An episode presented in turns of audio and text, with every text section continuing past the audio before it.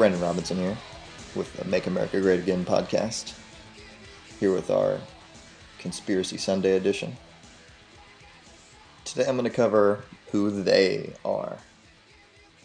When I and most people say they in conspiracies, I often get the question, who are they?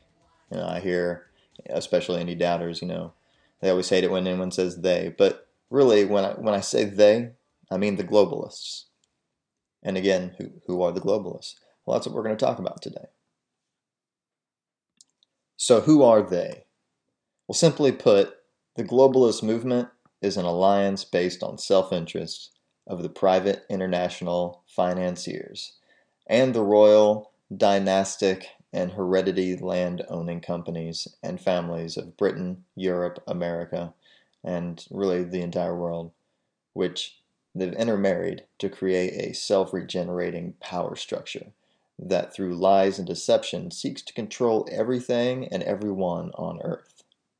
Through the control of the ability to create money, they're able to exercise control over all the power centers of society, including the corporations, the media, culture creation, the education system, historical societies, the political system, the military, religion, foundations, other NGOs, medicine and law.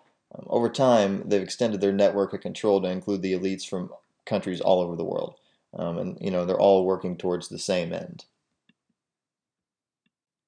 Just so you understand the scope of how many people and how widespread this is, I'm just going to briefly list off, a nice, concise, again, who are they? This is who they are. International money center banks, central banks, international monetary funds, world banks, international bank of settlements, world conservation bank, multinational corporations, all foundations pretty much, secret society groups like Freemasonry and Skull and Bones and the Grand Orient Lodge and the Grand Alpena Lodge and Knights Templar, Royal Order of the Gardener, Priory de Sion, the Rosicrucians. We got political groups too. We got the pretty much every world leader. I mean, like not just one, all of them. We got United Nations, the Bilderbergs, the Trilateral Commission, the Council of Foreign Relations. What else we got? Bohemian Grove people, the Club of Rome, Aspen Institute, International Labor Unions, NATO, EEC, all those guys. As far as intelligence groups, CIA, KGB, FBI, British intelligence, the mafia, which literally it's all almost the same. Drug cartels, Interpol, Communist Party. So you're talking China. They're all in the the same kind of an intelligence group together, and they all share stuff. It's weird, We just attach, like, we think the CIA is like, oh, well, that's our government. So it's just like it's the mafia. It's just the sanctioned mafia for the government. Okay, they go around and just do shady shit all day. That's all. That's their job, Anyways, then you got religious groups like the World Council of Churches, the National Council of Churches, the World Parliament of Religions, the Vatican, New Age cults and groups, liberal Protestant denominations, the Unity Church, which I'm sure you've seen, Unitarian Universal Church, Temple of Understanding, just all, and that's not even including the Muslim sects as well. That's just the, Jesus. And then the education groups, all the world peace groups, the Planetary Congress, the World Federation Association, the environmental groups, Lucis Trust, World Goodwill, World Union, the E-Salon Institute, media establishments all over. All these people are owned by they're ultimately controlled by two people. That's what it really comes down to. Or not two people, but two main families full of people. And that's the crazy part. You see, it's not like, even though they're all kind of on the same page that they all want to dominate us and keep us as the slaves that we are. The point is, they don't know what the actual, they don't know what the point is of the other people's agenda. So like the CIA would know what the FBI is doing, and the FBI would probably know what the CIA is doing. And, you know, all the intelligence people probably be aware of the other person's activities because it would be pertinent to maintaining the power structure and not screwing stuff up too much. But those people don't necessarily know what the world bankers are attempting to do. You know, they're not necessarily on the same page on everything. And just like, obviously, all the world leaders around the world are selfish people and want their own things as well, obviously. So they all have their own little reasons for being in the well, whatever you want to call it, the globalist, the Illuminati, the group that runs the world. You got to understand, though, this is nothing new. This has been going on for literally thousands of years. The elites always, you know, been trying to advance themselves and enslave the people that they rule. It's no different today than it was 1,000 years ago, except for the fact that they have better technology now. They can use, you know, advanced psychological propaganda techniques, you know, applying to the mass media. But it's still the same thing. I mean, the education system as well, obviously. You know, the fact that they hand out the money to fund the schools and then tell the schools what they have to teach and then set up tests like my daughter has to take this week where, you know, she has to go take her standardized test. Here in my state, it's called the I-STEP. And the point is, I told her the truth. Unlike my mother, which I know what she did. She's a school teacher. You know, she didn't want to be an ass to my school teacher, but I told her the truth. I said, you know, you don't have to do well on that. You will still pass the third grade, regardless. So don't fret if you don't know the answer to something. You know, just don't worry about it at all. I don't even get to see the score. Like, you know, I'd have to, because, you know, that's the truth. It's not like they send that score home. I'm not saying I couldn't get her school records and, you know, ask them to see it, but the point is, it's not a graded thing. You know, they always, I remember when I was in school too, they always make it seem like it's so important that you pass this. Like, literally, if you don't pass this, you're not going to pass the third grade. And it's not true. It has nothing to do with it. It has to do with them getting money. The better the kids do, the easier it is for them to ask for more money or continue getting the same amount of money they already are from the federal government. And that's what's wrong with our education system. We've let the federal government take our money and give it to the schools, when in reality we should just be giving the money that the federal government's taking, and we should just be giving it directly to the schools.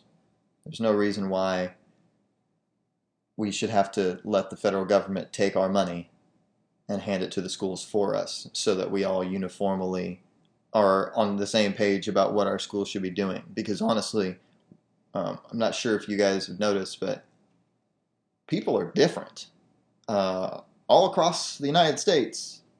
Lots of people, different cultures, different opinions on things. Maybe some states would like to teach their children some things, and other states wouldn't like to teach students some things. So maybe some states would drop this ridiculous education system altogether, since we have things like Google and the internet, and teach our children life skills that will actually help them be a working human when they get out of school. Because the reality is, if you don't go to college, not that college helps either, at no point, you know, especially with shit parents, at no point do you learn how to be an adult. You don't learn how to balance a checkbook anymore. You don't learn how to do an actual job and show up on time. And they don't teach you the value of any kind of actual work. You know, they've gotten rid of most of the shop classes and stuff. The last bastion of our youth being able to express themselves in schools. You know, that's the things that have been cutting the last 10 years. You know, I'm talking about band classes and music, arts, you know, art classes, shop classes, you know, anything that is useful to our children, anything outside the basics. Just teach them the history we want them to know and teach them how to do insane math problems that Google can just answer for you in 3 seconds. And, you know, I'm not saying like sure, you can teach kids how to like do basic math and all that, but really shouldn't we just be using them how to teach, how to like learn how to Google stuff efficiently, how to use a calculator efficiently? I mean, because as adults, when was the last time you busted out a piece of paper to do a math problem? If you don't have kids, I'm going to guess not, since whenever you were in school. That's how long. It's just not but they make this lie that like we need to learn that shit, okay?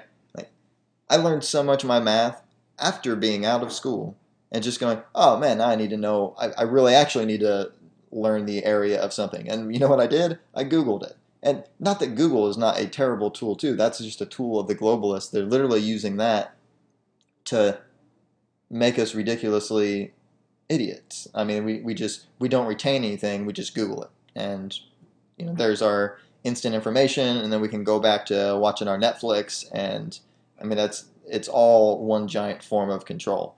But on the other hand, you know, how else do we feed 3 billion people and keep them all, at least some of them, relatively happy? You know, if you want to call this happy, that's kind of the point.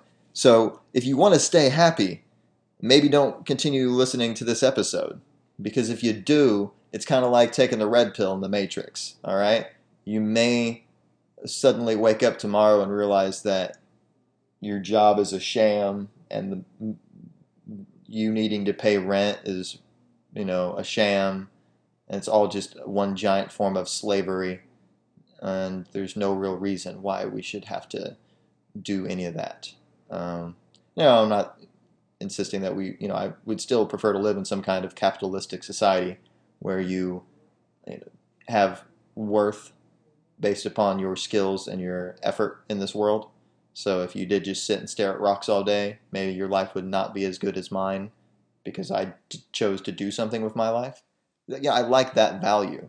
What I don't like is the fact that they make everyone on this planet fear losing their home and everything they love, because that's how they get you to have a job and then get you to do things you don't want to do at the job, because if you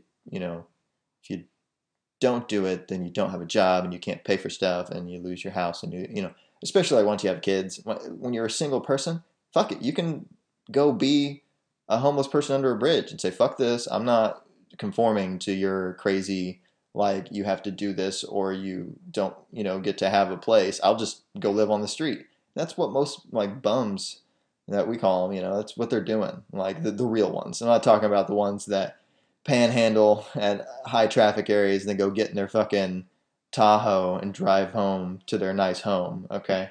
I'm talking about the people that literally are vagrants, that really live on the street. They're doing that not because they're lazy. It's because they can't be a slave to this world anymore.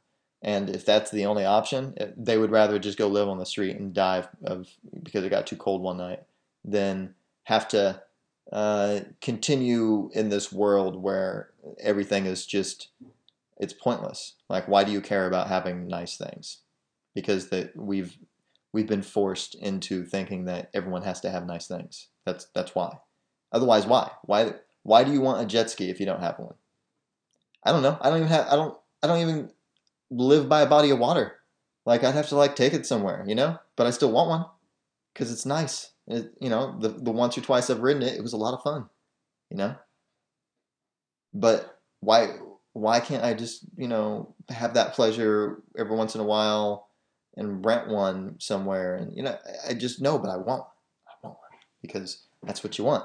You always want nice things, right? It doesn't matter if you could just pay a very nominal fee and enjoy the pleasure of said thing. No, it's that you want one. It's mine. It's my precious. and you want to put your name on it, and you want to get custom plates or whatever the thing is. You know, that's the point. You want to make it yours. It's got to be yours.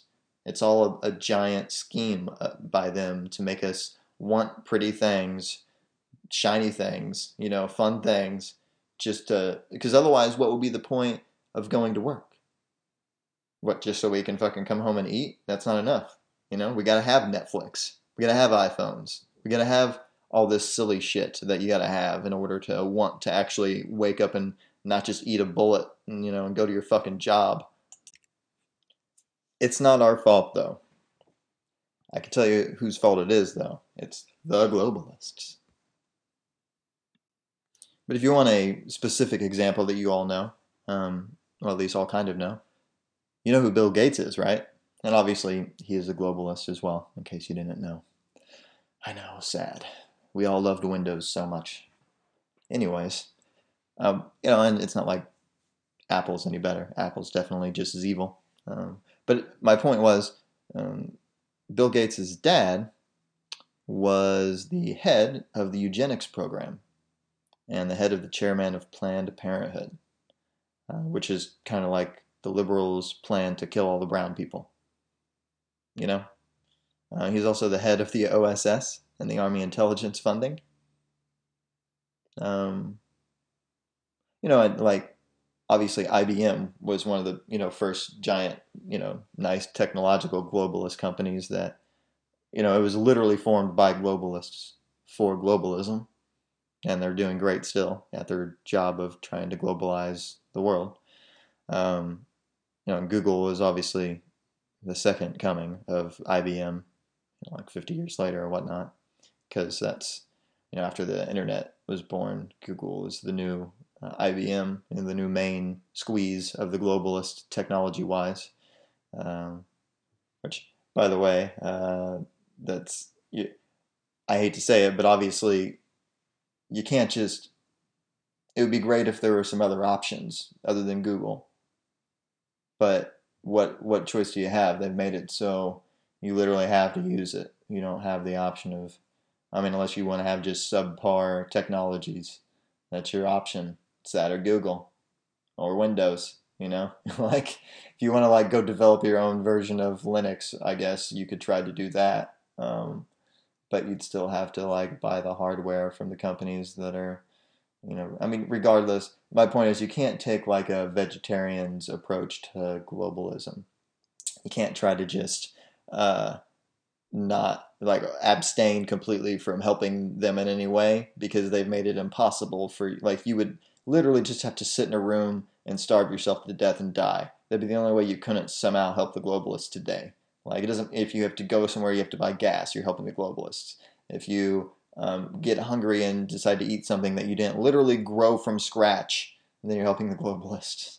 You know, like, no matter what you do, anytime you make a transaction monetarily, you're helping them, and that's their goal in life, is for you to just buy shit till you die, literally till you die too. I mean, that's why people, you know, old people having to worry about eating or having to split pills because their you know, their government assistance doesn't pay for both. And that's the globalists. Like, that's the point. They're old and useless and now drag on society. And in some cultures, like in it's either in Africa or South America, it's someone's job just to, you know, it's sad they don't want to do it, but it's someone's job just to go ahead and take out the old person once they get to a certain age, and they never see it coming. They just, you know, hatchet them in the back of the head, and it's done. You know, and it just happens after everyone turns 70. It's like, okay, well, you're not going to make it to 71, so enjoy this last year before you get axed in the back of the head. And that's just the way they do it, right? And that's their welfare system. Oh, you're useless now? Okay, well, enjoy it while it lasts. And that's the point. Or, you know, I think the Alaskans used to have the thing where they would send Eskimos. They would put their old people on an ice, you know, piece and ship them out to sea. And it's the same thing. So our version of that is making old people choose between their medicine or food. That's our version of, how would you like to die? Insane or starving? You know? If we cared at all about them, we'd either A, take care of them literally until they died. Like, take care of them well, not just stick them in homes with a bunch of other crazy old people. But the point is, or you just kill them. And that's, an equally shitty option, but that's the point. Letting them choose between starving or going crazy and dying is how's that better than not just killing them when they're too old to care for themselves anymore? What's the logic in that? But again, I'm a libertarian, so I'm all for like self-assisted suicide, for instance. Like, I think if you truly want to go, then you should be able to do so, especially if you're not a child. It's really hard for me to advocate that a child should have the right to kill themselves. But I guess if they were, say they had a terrible disease and they were suffering very badly, and that's really what they wanted, who am I, to say that's wrong. But the point is,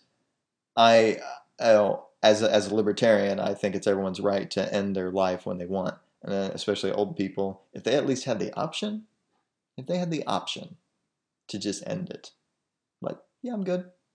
Like, send me out on that iceberg. But we don't even give them the option. That's the point. We make it like, no, you must just starve or go crazy. That's your options. You don't get to die with any kind of dignity at all, or, surrounded by, just how many people would love to just be sitting in their home that they've owned their whole life before, like their kids take it and sell it to be able to afford putting them in the nursing, care. How, like, what, 10 years into being in the nursing care and, now literally about to starve to death or die, few days away, I'm pretty sure they'd look back on that 5 or 10 years they spent in the nursing home and go, I really wish someone just would have put the axe in the back of my head while I was eating breakfast that morning before they came over to tell me that they're selling my house and bringing me here.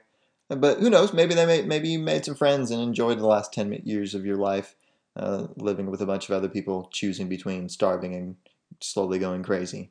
But it just seems like a giant shit situation, no matter what way you look at it. If I had my choice, I'd go out, 75 and skydiving without a parachute. That'd be a way I'd go. But that's also, it's not like I want that to happen. If I started forgetting who my kids are and shit, it's just fucking throw me out of a plane. Let me have one last giant leap of awesomeness, and I can just go head first and be done, But getting back to the globalists here, what I was saying about Bill Gates and his father heading the eugenics program, I'm not sure what you guys know about eugenics, but it's basically the elite's version of let's kill the brown people. And, not just brown people, but a lot of it. That's the whole point. That's why there's a prevalence of white people, and they're, it's a never-ending battle with them to try to fight back the scourge of the brown people. And it's, it's not.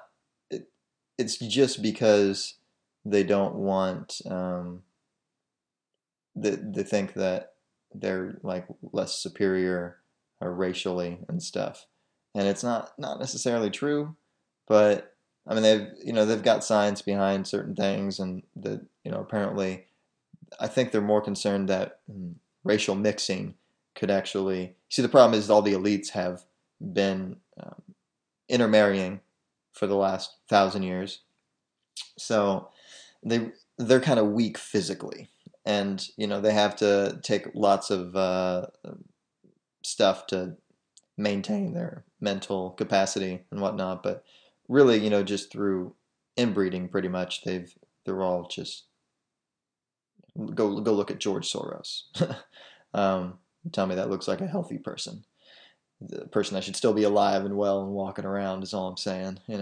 He definitely gets baby blood transfused into him or something every morning. But anyways, the point is they don't want people to intermix and. Because it kind of helps. And just think about dogs. Okay, this is the best example. Obviously, if you have a mutt that is just a bunch of different stuff mixed together, those dogs are generally way smarter and whatnot.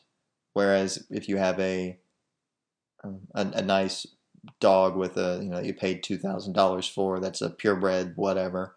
A lot of times those dogs are kind of stupid and have health issues and stuff because they're not, they look pretty, but that's their whole point. Like, they are literally bred just to look really cool. They are not bred to be healthy, vibrant, smart dogs. They're bred to look the coolest. And that's, think of that, only apply that towards humans. They just want us all to stay looking white and stay kind of dumb.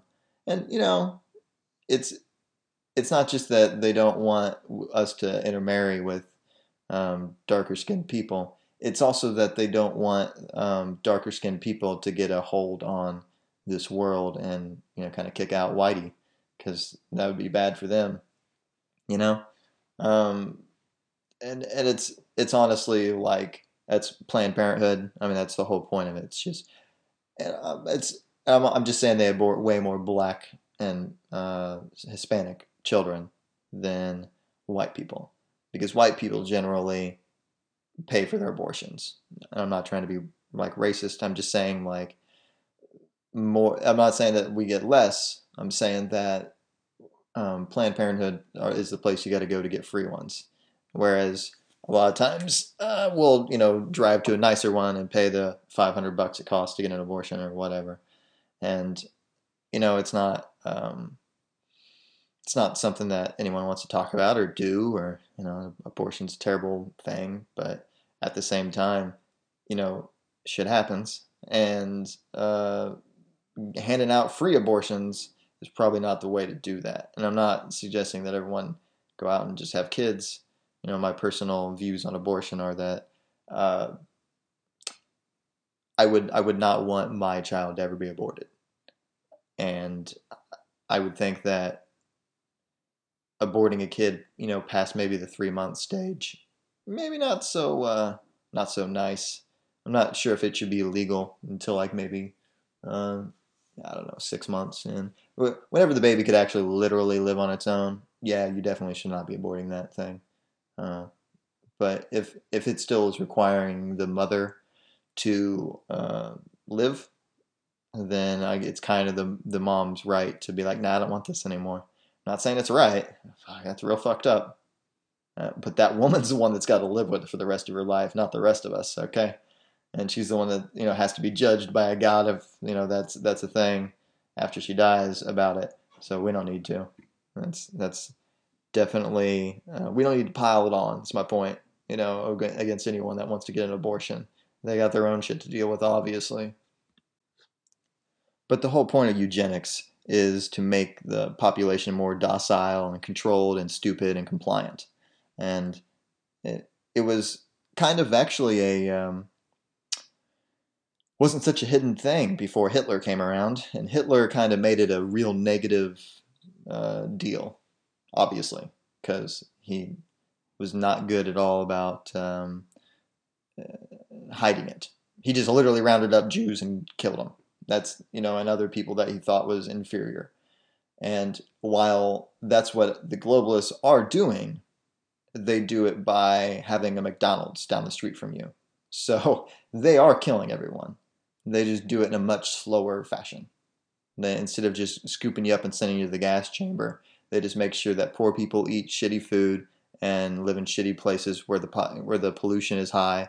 And, you know, that way it's their own version of the gas chamber without all the fuss of being blamed for you know, actually killing you. Whereas Hitler just went, nah, we'll just scoop them up and kill them. And that doesn't work out. So, well, I mean, it did, but it did not work out in the way that, obviously, the problem is with eugenics, you don't want the stupid people you're trying to kill to realize you're trying to kill them, because then, you know, they may not let you. So, you know, that's why, again, hey, if you want to go eat McDonald's tomorrow, maybe don't continue listening to this podcast, because Now you're not going to enjoy your Big Mac without thinking, oh great, yeah, this is their attempt to kill me, like eating this shit food. So unlike Hitler, the current globalists prefer to kill us slowly, and this is really it's because they've tried many different ways to control us over the last 1,000 years, but they've concluded that collectivism is the best form of social control. And this is why, according to the United Nations, a totalitarian China is considered the model state for the future. You understand? It wants to be like China. China, where they have buses that drive around to kill you and then charge your family for the execution. That's what they want our future to be like. Go look it up. I'm not making this up. They have execution buses. It's just a mobile execution station. So it's like if you get caught jaywalking for the 31st time, and then you're like, all right, well, 31st time in a row, that's when you get your head chopped off or whatever. And actually in China, they're not like Muslim countries. They don't do the head chopping. They just shoot you in the face and charge your family for the bullet. That's the point. And why do they do this? It's because they view overpopulation as a threat to their dominance. They realize that eventually a large number of people will inevitably overthrow and remove them from power, especially with the internet. Like the internet, woo, they did not plan on that. Now we can all actually talk to each other, which is the real scary thing. That's why they've, especially in the last couple of years, man, they really cracked down on freedom of, I never in the last, I've had the internet since dial-up, since Prodigy internet, okay? Before it was actual internet with pictures. That's how long I've had the internet, all right? I remember it when it was text-based, and that text took you minutes to download, like insane. Point is, the internet was not they did not think it was going to be what it is now. And so companies like Twitter and Facebook now have the stranglehold. So basically whenever, I would say 90% of most people's time spent on the internet is going to be at three different places. You're going to be at, like whatever your two social media places are, whether that's Facebook, Instagram, Twitter, Snapchat, whatever. Okay, so you're social, and then you're going to go to Amazon. All right? And Jeff Bezos, yeah, definitely giant globalist. Hate to break it to you. So again, every time you order something from Amazon, and I'm guilty of it too. It's not just you, okay? But you're, again, paying directly to, like, giving profits directly to one of the biggest globalists in the world, Jeff Bezos. Yeah, that was my fucking phone. Sorry. I'll definitely turn notifications off. My phone that's from Apple, which, again, is one of the worst. I mean, just to point out a very silly thing that Apple does to make you buy their products over and over. First of all, they make it so you can't replace the battery in it yourself. That's step one in making a phone that only lasts a year. They also purposely use old battery technology so that the batteries don't last forever. Then on top of that, they make it so that you have to install the new updated operating system, and they just make you update your old phone with this new operating system until your old phone can no longer work. And then you have to buy a new phone, because they also do not allow you to downgrade it and put it back to the software that it came with. So there's no way that you can actually take your iPhone that you bought, that is owned by yourself, and put it back to the way it came when you bought it from the store. There's no way to do that. Like once you upgrade it, it's ruined forever.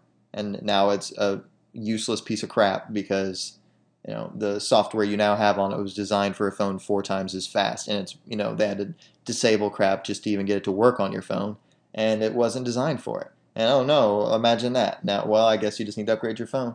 I mean, seriously, you can have if you had an iPhone 3GS right now, which is 10 years old at this point at least. So we're talking like before there was even the square ones. Before that, it's like the round ones. If you had that on iOS 4. Which is like what it came with, it would still run almost as good right now as your giant, iPhone 7. The difference is, you'd be like, yeah, but you see this has got the spotlight. You just be like, see, it's got like 3 extra features. And that's it though. Like other than that, you could still, can you still like Facebook and surf the web and make phone calls and FaceTime and like take pictures and send it? Like, can you still do the other 99% of the things that you would want to do other than like fucking talk to Siri or use a thumbprint scanner? Like, yeah, you could. And everyone could still use their old 3GS if they hadn't made everyone upgrade and ruin their phone. And that's the point. Apple doesn't, they don't care about, they just want to sell you phones. That's their whole point of life, is to take your money. But again, this is not your fault. That's their strategy. It's just to make you want pretty things. I mean, they control everything. You know, it's all part of their master plan. And again, when I'm talking about ultimately the Rothschilds and the Rockefellars, the two major trillionaire families that, you know, the Rockefellars would be the American family and the Rothschilds would be the European family that really run everything. So if you want to narrow they down to two names, that's it. They are the Rockefellars and the Rothschilds.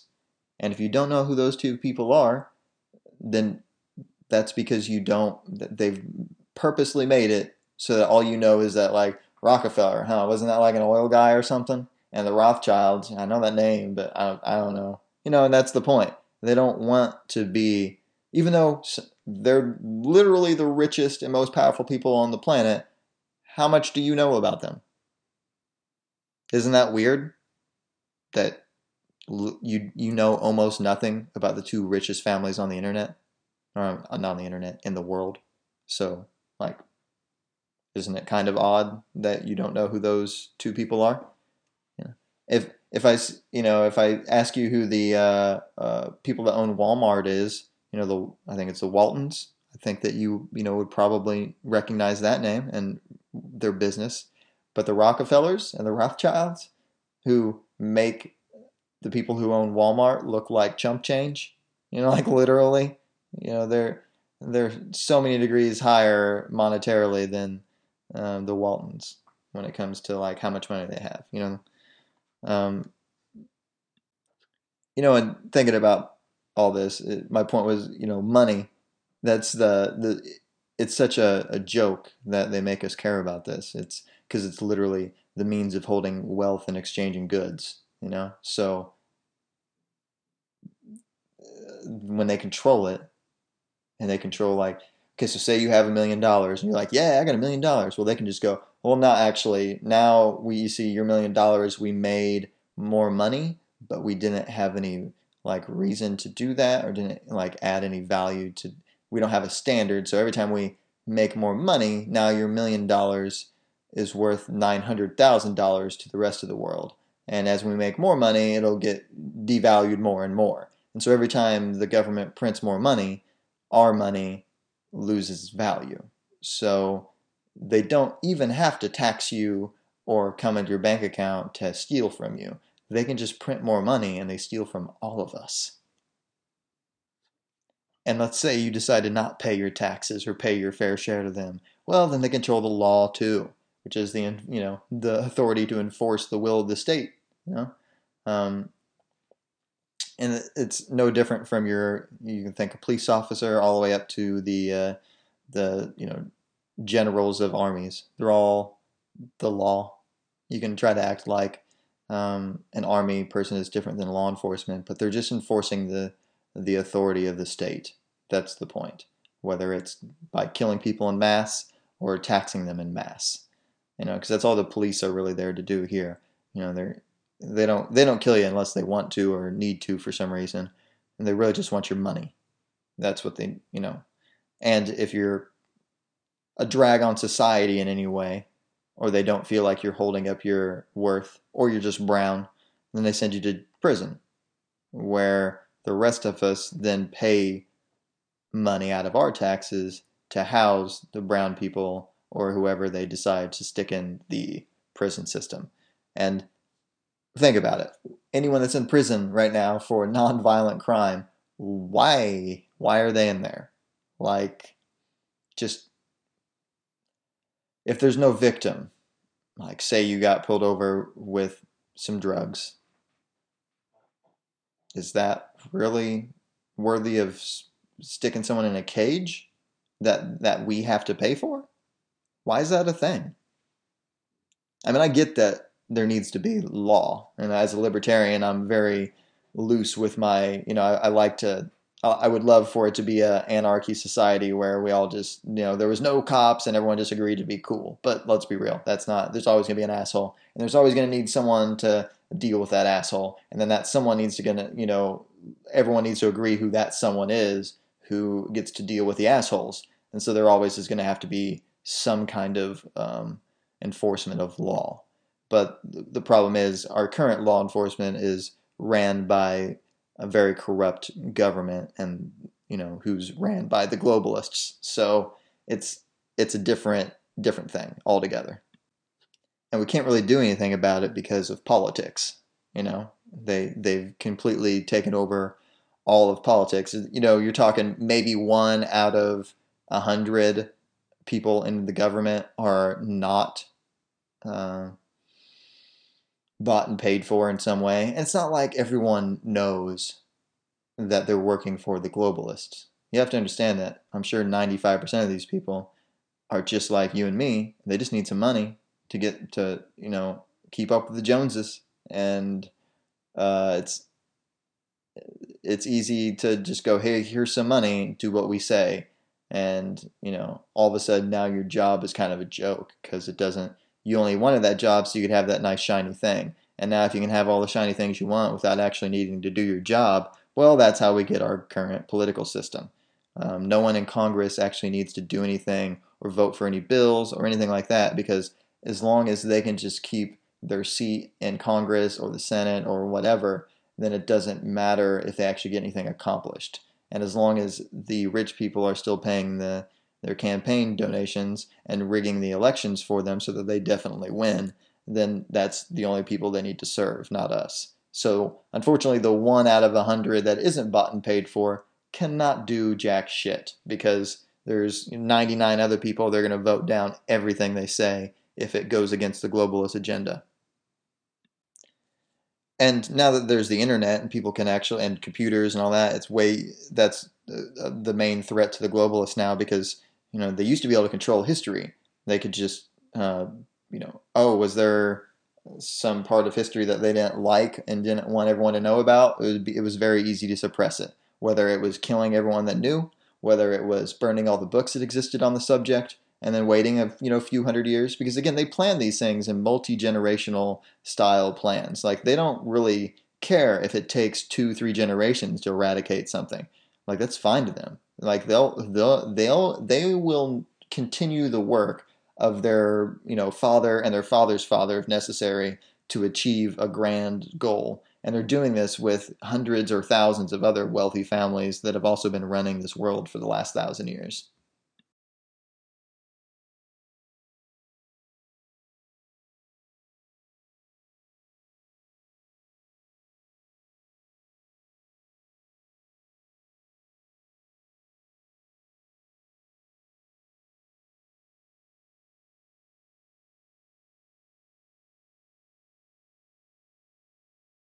Like the poorest of the poor bandwidth tier or whatever, then maybe only one person at a time would be able to listen to my podcast. So if there was already literally one person listening to my podcast, you'd have to get in a queue to be able to listen to it. And so they, and again, that's the basics of net neutrality. It's, only allowing bandwidth to people that are already established, government, sanctioned people like CNN or some major site like Google. Google would always run lightning fast, but then once you click the link in Google, you would get, depending on what site you're going to, it obviously slow down. But it's really just about slowing the flow of information.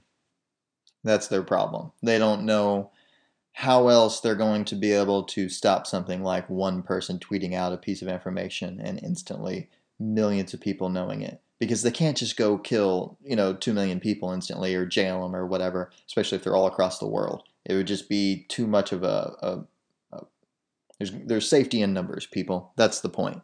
That's why Twitter, while it is controlled by them and they do throttle tweets, like Donald Trump isn't allowed to see his positive comments. And we aren't allowed to see a lot of Donald Trump's tweets on our feed. You have to literally go right to his actual page and click on tweets in order to actually see every one of his tweets. They just won't.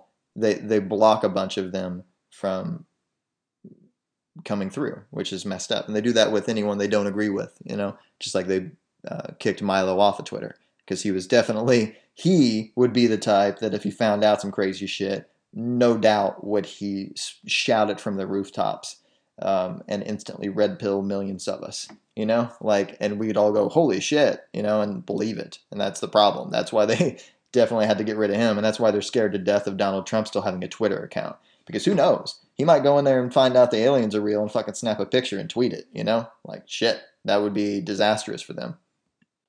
That'd really break, their psychological trance that they've put us in, because that's how they control us, with psychology and everything like that. And it's,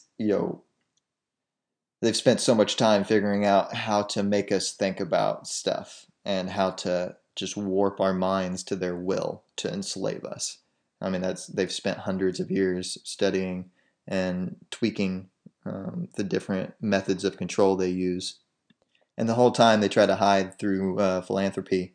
And, so we don't think they're bad people, but it's such a crazy thing that they have to be nice to small groups of people in other countries so that we don't think they're terrible people, even though they're killing us here and controlling us like slaves.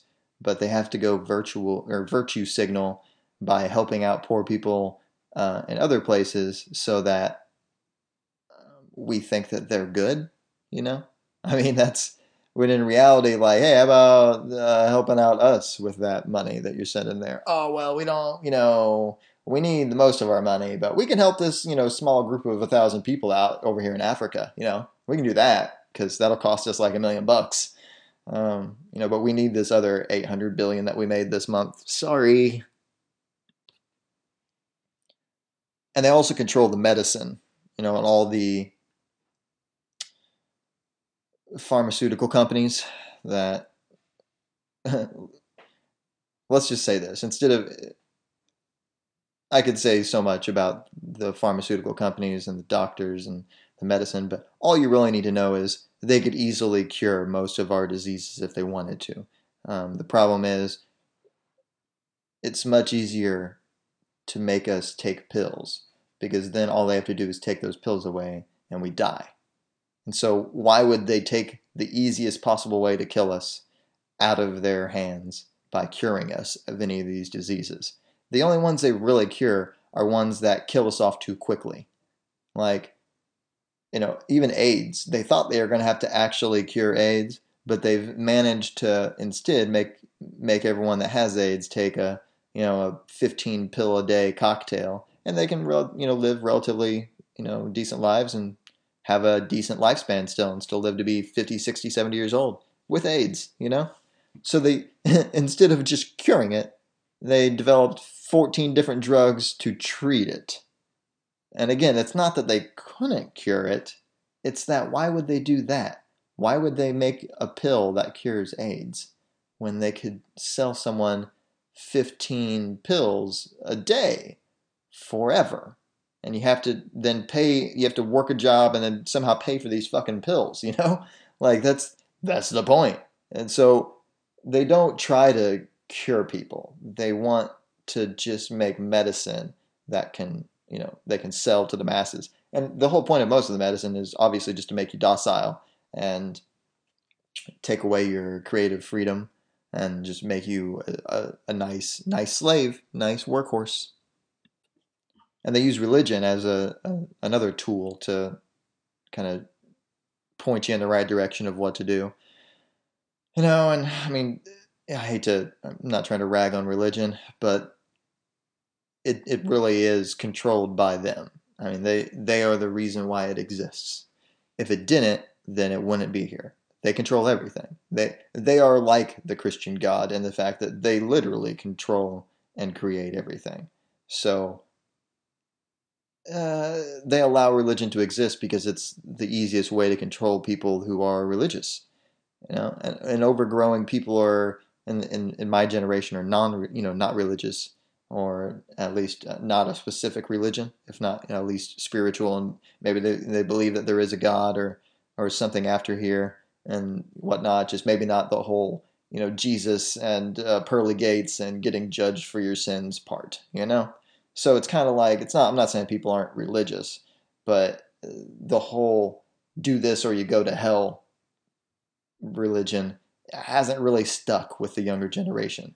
I think that part of it might die off with our older generation because honestly, most young people nowadays are not all. You don't hear many "you're going to hell" arguments that are at all serious. It's made as a joke, if anything. Whereas I feel that my grandfather's generation, that was probably definitely like a "no man, you're going to hell," like, and they were serious, like like 25-year-olds yelling at each other like, "You can't do that," or "God will punish you." You don't see 20-somethings being seriously talking about that nowadays when they're sitting at a bar, or just it's not a thought.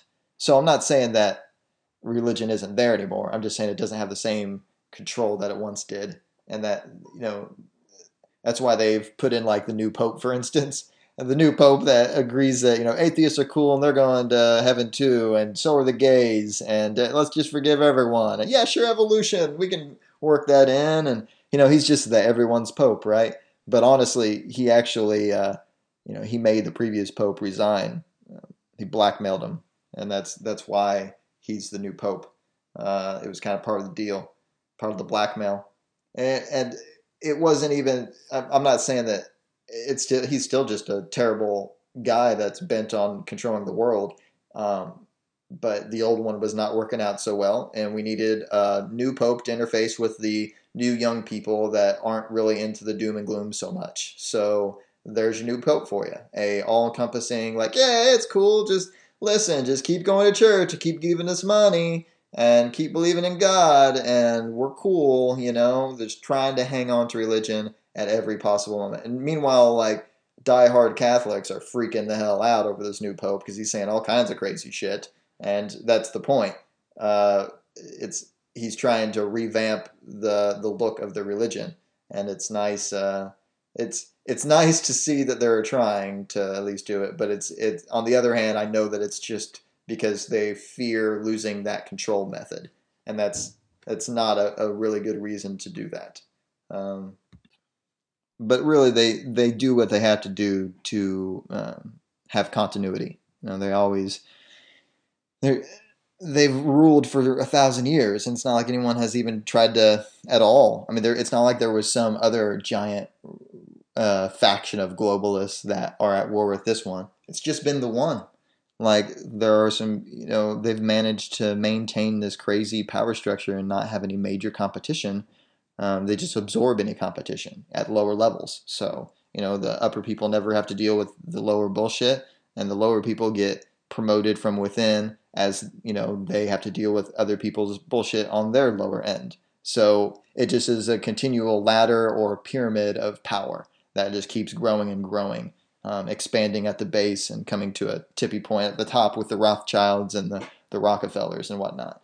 And that's how the globalists control the world. It's, just through continuity, just intermarrying, keeping it all within certain groups and families, and making sure that everyone's on the same page up at the top levels. So really the only two people that have to agree on the agenda are pretty much the Rockefellars and the Rothschilds. As long as they filter down their message to everyone else properly, it all gets accomplished like they want.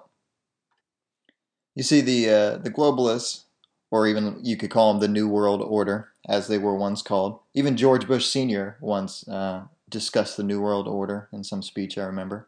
But anyways, the globalists, they changed the name to the globalists, because enough people were like, "New World Order, I don't know about that." So like, all right. They rebranded globalism and the globalists, But it's important for you to understand that the elite do not want a world government per se, because that would be That would mean that, like, the public have some form of voting, or that it's an actual government of the world. And that would be, again, the worst thing they could do, because then, like, the people would have an actual voice to unite around, if possible, if they could actually figure out how to unite. But the problem is they don't want a world government as much as they want world governance, okay?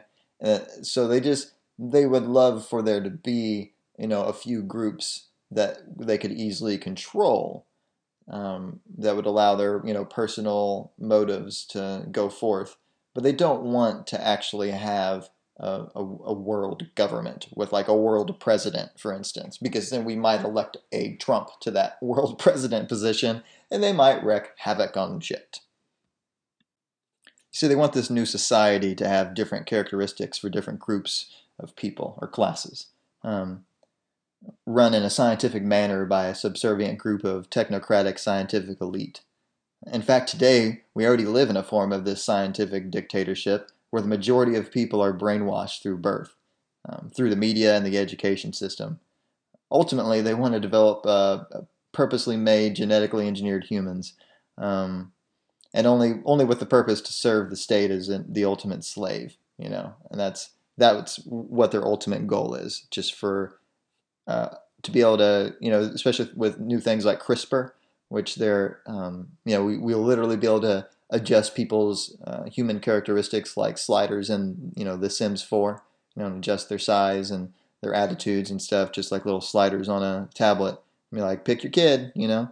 That's only the problem is, once we start doing that and letting them custom create our children, that'll be disease-free and super smart.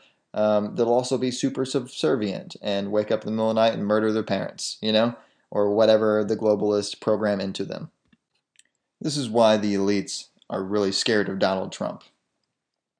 He represents, just like JFK did, which obviously they killed. That'll be another Conspiracy Sunday edition. We could talk about JFK.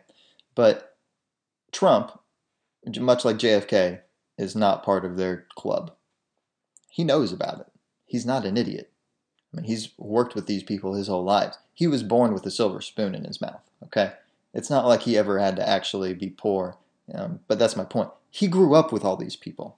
He was not necessarily part of the globalist society, and who knows? Maybe he was. Maybe he's been offered. Maybe, you know, he had his disagreements and decided he wanted to not be a, you know, satanic cultist trying to kill all people. I have no idea. My point is, they obviously did not want him to win. That is very obvious, because since they control everything, and they very much wanted Hillary Clinton to be president, you know, they already had the magazines printed for Hillary. I'm not sure if you guys remember that. Like, they already had Newsweek. You're like, Madam President, you know, like, it was in the bag. And somehow enough people threw up the fuck you symbol to the government that Donald Trump got elected. And now, obviously, with the current state of the media and just the sheer craziness that they actually think that we are, like, for some reason can just ignore Hillary Clinton's criminal negligence with Benghazi and her emails, and their, frankly, negligence when it comes to reporting anything worthwhile anymore. I mean, it's literally, if it's not an anti-Trump piece, what's the point? Like, they don't even, do you catch any good news on the news anymore about anything positive that Trump did today? No. You have to go to the internet and go to, like, pro-Trump podcasts like this or websites in order to actually see anything worthwhile that he did that doesn't have a negative attitude attached to it, okay? Like, you know, like the recent transgender bathroom things. You know, that's the most recent crazy thing that he's getting, you know, shit on. And, okay, let's be clear. Obama did something he shouldn't have done, knowing that it wasn't even going to be an issue until after he left office. So now all these schools that he demanded they build a third bathroom for transgenders in have to actually, like, I don't know, they need, like, the money to do it and stuff like that. And, like, now You know, they're like going to lose federal funding if they don't put a third bathroom in for transgendered people or something. And yeah, so they went to Trump and like, all right, so are we still doing this? And Trump's like, well, no, I'm not going to, I can make everyone build a new bathroom for transgenders. Like, how about you just pick one and you go in it? Okay. Like, it doesn't sound that crazy. The point is now he is a terrible person who wants to kill all transgenders because he can't, he wasn't going to, you know, re-agree that Obama's shit he should not have agreed to anyways is going to happen. Because the only way Obama should have done that is if he was going to somehow come up with the money and demand it be done before he left office. If he was at all going to just say, yeah, let's do this, you know, 2 years from now when I'm no longer it. All he's doing is making it so it's now Donald Trump's problem and that he, now Donald Trump has to address it and be the negative person about it. And it's, you know, now he gets shit on for having to go, no, this was always dumb. This is silly. You know, just, I'm not going to like get into transgenders and, you know, trying to say whether or not that's a good thing or a bad thing. But I think we can all agree that if transgenders get their own bathrooms, then what about people who only like to wear giant stuffed animal outfits like those foxkins or whatever? Do they get their own bathrooms too? Why not? Because they think they're foxes, just like transgender people think that they're the opposite sex, okay? And, I mean, that's the point is it was a silly thing. Obama did it just to make Trump look bad, and he did. He successfully did. Now Trump has to look bad and be like, oh, okay, yep, it was kind of a dumb idea, so we're not going to go do that. But that's the point. Everything that Obama did in his last 3 months of office was just purely to make Trump look shitty, you know? Like, pretty much as soon as Hillary Clinton canceled them fireworks, you know, before, you know, 2 days before the election, when they knew the jig was up and they were going to lose it, that's when they started going to work to trip Trump up as much as possible. And the whole reason why they have created this, like, ridiculous Russian narrative that Russians are somehow, they're trying to restart the Cold War, okay? And the reason why they're doing that is Russia, not sure if you realize this, they're not the boogeyman they once were. Sure, they have nukes, just like us. What's the difference if they have a little more or a little less nukes than we do? The point is we both have enough nukes to blow up the world fucking 1,000 times. So, okay, let's forget about that. So what else is scary about Russia again? Well, their economy's in the tank. They're not a threat there at all. Landmass-wise, I think they have more than us, but you know, most of it's unpopulated and not, you know, some of it's like extremely cold, like Alaska-style shit, you know, so it's not like people live everywhere. But more importantly, they're a white society of Christians who, you know, their views on gays could be a little to be desired. Like, it'd be nice if they were a little bit, you know, chiller with them to mesh with our society especially. But other than that, they're very much, they've got the right attitude, especially when it comes to Muslim immigrants, for instance, because their attitude is pretty much, well, you can be Russian or you can get the fuck out. Because there will be no Sharia law, there will be no courts with imams in it. You know, any crap like that we find will just kill you or kick you out of the country or whatever. Russians don't mess around, and that's the point. You know, there was a good story back in the day of apparently some Muslim extremists kidnapped some Russians. And basically Russia then kidnapped the Muslim extremists' family and like chopped off their genitals and sent it to the extremists, which and then release the Russian hostages immediately so that they could get their family members back, hopefully alive. And I think they got most of them back alive, just obviously missing that piece. So that's my point. Like, you don't mess with the Russians. They'll most Russians would gladly die for, you know, country just like we will. Well, at least we did, you know, my generation and lower, I'm not so sure you're going to find a whole lot of people that say that they would die for their country, at least not as many as you would in Russia. Whereas my older generation, like people probably 50 and older, I bet you a lot of them, they would have at least said in their youth that they would die for country and whatnot. It's a lot more patriotic society back then, which again, you know, the globalists are very anti-patriotic, you know, things because that makes us care about us and our country, and that's the opposite of what they want. And that was my point with Russia is they, like us, have their national interests in heart. And Putin, as much as he is a gangster, And as much as he does, you know, occasionally just kill people that disagree with him in his own country, he's really done a lot to reform and reunite his country. And that's not, I'm not saying that the ends justify the means, but I am saying that if we could just get out of their way and let them fix the Middle East, they would handle it for us. That's, you know, we just got to let them drop the bombs and us not tell them not to. That was the whole reason why Hillary Clinton was so dangerous. She wanted to set up a no-fly zone in Syria so that Russians couldn't, you know, bomb the wrong people, which are actually the right people, by the way. They want to bomb the actual rebels that are trying to overturn Assad's rule. Assad, the democratically elected leader of Syria. So we were helping the people trying to kick the democratically elected guy out of office. That sound weird to you? You know? The point is, so the Russians were on the right side of history on this one, honestly. But as long as and Putin, much like Trump, is not a globalist. And that's why they get along, because they are two people that gave the middle fingers to that giant group that runs everything and are somehow still walking the earth. That, my friend, is why we have to be friends with Russia. And that is why the media is so negative about Russia and all of that. It's because it is the worst thing for them for us to become best friends with Russia. That's why the Cold War existed. That's why we've always tried to maintain. That's why they've always tried to keep us from being friends with Russia. It's because Russia and America together, we could actually fix this. We could fix this world. That's the point. They've made it as hard as possible for us to get along on purpose. And with that, I'm going to let you guys get back to your Sunday. I know I'm going to get back to mine. I hope you enjoyed this Sunday conspiracy edition. If you liked it, please share and subscribe and follow and all that good stuff. And y'all have a good one.